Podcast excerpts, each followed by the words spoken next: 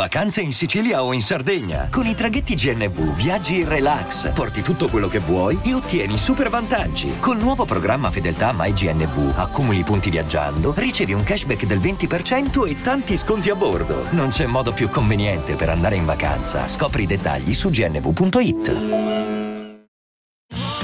Da ogni euro lo smartphone Google Pixel 8 128 GB con Google AI per realizzare foto e video indimenticabili è tuo a 549 euro perché ogni euro batte forte sempre. Fino al 16 maggio. Attenzione! Questo episodio tratta di condizioni mediche terminali che potrebbero urtare la vostra sensibilità o scatenare memorie traumatiche. Vi prego di prendere in considerazione queste parole e di non proseguire oltre se non lo ritenete opportuno. Grazie per la vostra comprensione e buon ascolto. Un normale turno di lavoro. Un ospedale come tanti altri. 34 persone intrappolate in un incubo inspiegabile. Benvenuti a Direful Tales. Questo è il caso del sangue tossico.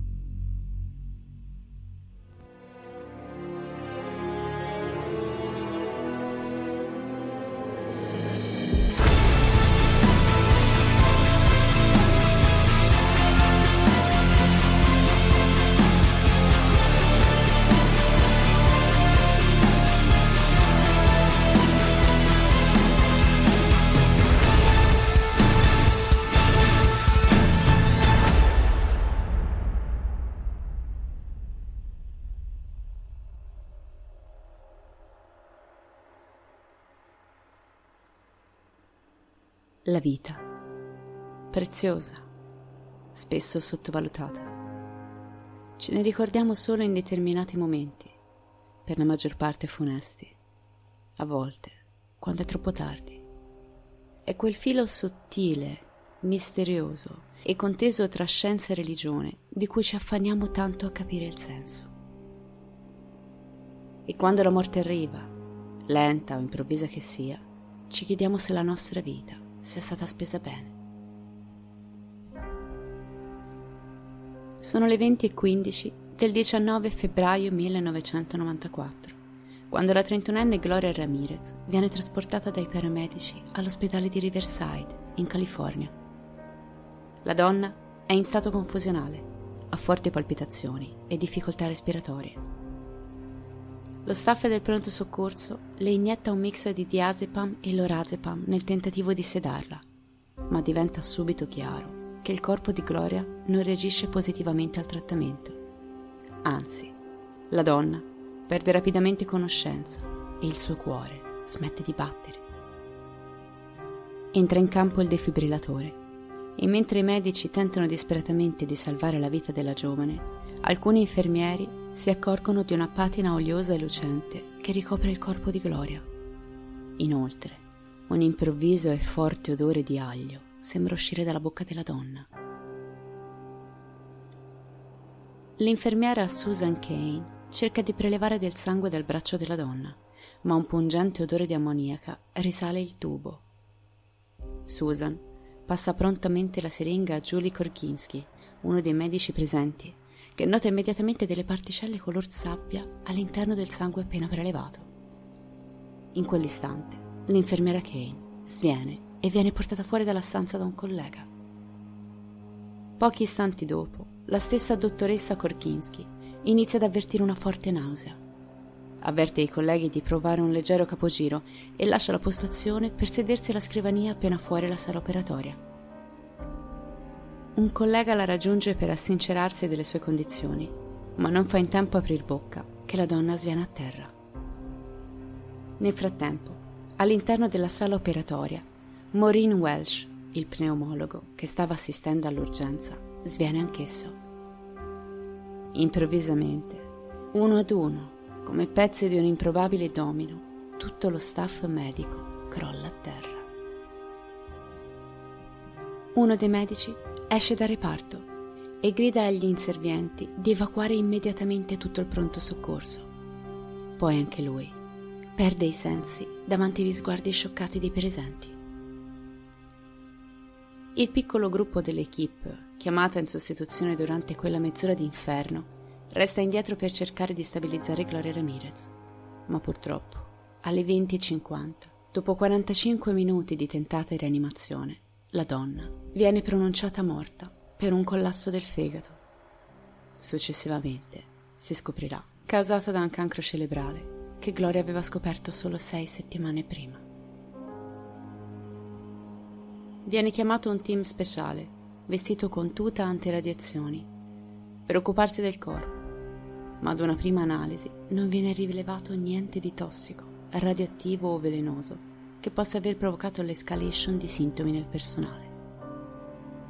Il corpo viene posto in una cassa di alluminio sigillata e posto in una stanza isolata dell'ospedale, dove cinque giorni dopo un altro team in tuta protettiva effettuerà una prima autopsia. Durante gli interminabili minuti di quella fredda notte di febbraio, un totale di 34 persone subiscono un collasso. Per alcuni di loro la vita non sarà più la stessa.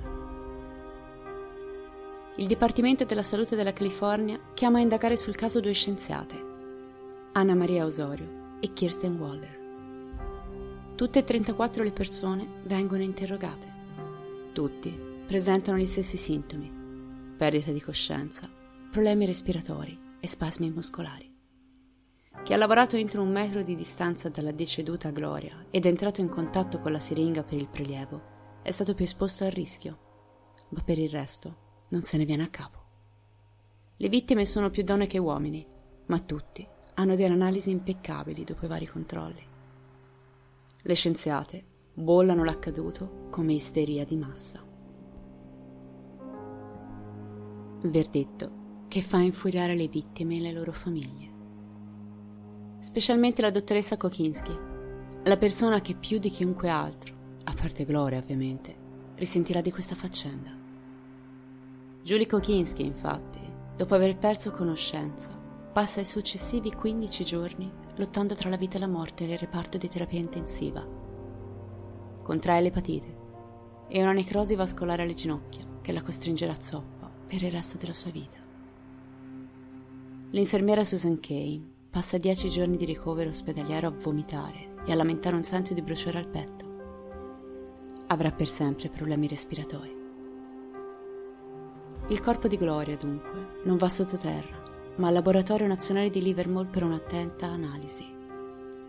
Qui nasce la prima teoria. Gli studiosi scoprono che Gloria usava dimetilsolfossido, un gel indicato nei trattamenti di infiammazioni croniche dell'apparato muscolo-scheletrico, forse per sopperire ai dolori provocati dal cancro. Chi ne fa uso dichiara che il medicinale ha un forte odore che ricorda l'aglio. Per acquistarlo non serve la ricetta e un uso eccessivo potrebbe spiegare la patina oliosa sul corpo della donna.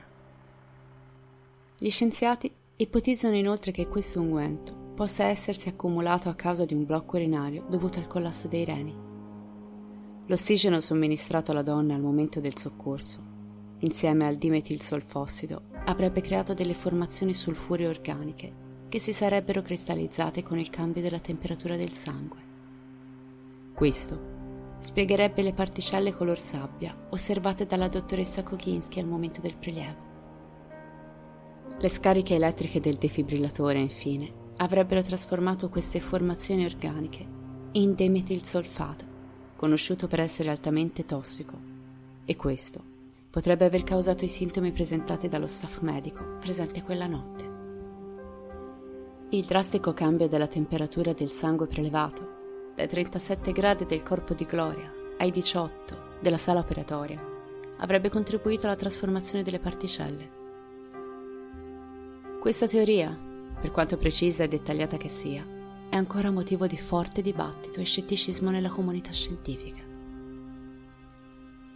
Due mesi dopo la sua morte, il corpo di Gloria Ramirez fu concesso alla famiglia per un'autopsia ed una sepoltura.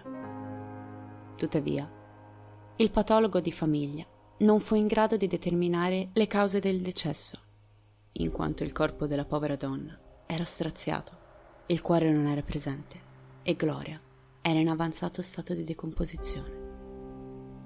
Così, Il 20 aprile 1994, dopo dieci settimane, la giovane 31enne viene sepolta nel Memorial Park di Riverside, senza risposte, senza onore, lasciando una famiglia distrutta e in totale disaccordo con la teoria esposta dal laboratorio di Livermore. Una teoria alternativa, sviluppata nel 1997, ipotizza qualcosa di ancora più inquietante. Gloria potrebbe essere involontariamente entrata in contatto con metilammina, un precursore chimico usato nella produzione di metanfetamina. La contea di Riverside è registrata come una delle più vaste aree di produzione e distribuzione di metanfetamine di tutti gli Stati Uniti. Questa produzione passerebbe spesso per le mani di operatori ospedalieri che nasconderebbero la metilammina in alcune sacche destinate alle flebo. Una di queste sacche sarebbe stata data per errore alla sfortunata Gloria, causandone la morte. La chiave di supporto a questa teoria sarebbe il forte odore di ammoniaca tipico della metilammina. La famiglia di Gloria ancora oggi nega l'utilizzo di didemisolfossido da parte della donna. L'ospedale nega l'isteria di massa e il contrabbando di metilammina. Qualunque sia la verità, Gloria non c'è più e a ricordarla è rimasto un nome infame. The Toxic Woman, la donna tossica. Un'orrenda etichetta che i mass media ed internet hanno alimentato nel corso degli anni per ricordare questa infausta vicenda. La verità comprovata non è mai uscita da quel pronto soccorso. È rimasta con la dottoressa Kokinski mentre lottava per sopravvivere. Vive tuttora con l'infermiera Kane quando di notte si sveglia senza respiro è sepolta con gloria e resta muta quando il marito Brian e i suoi due bambini la vanno a trovare al cimitero, ancora pieni di dolore e di domande. Fatemi sapere cosa ne pensate inviando un messaggio privato alla pagina di Facebook Direful Tales o scrivendo direttamente sul nostro gruppo privato, sempre Direful Tales, a cui potete iscrivervi. Vi ringrazio per la compagnia e vi aspetto al prossimo episodio. E come sempre, restate spaventati.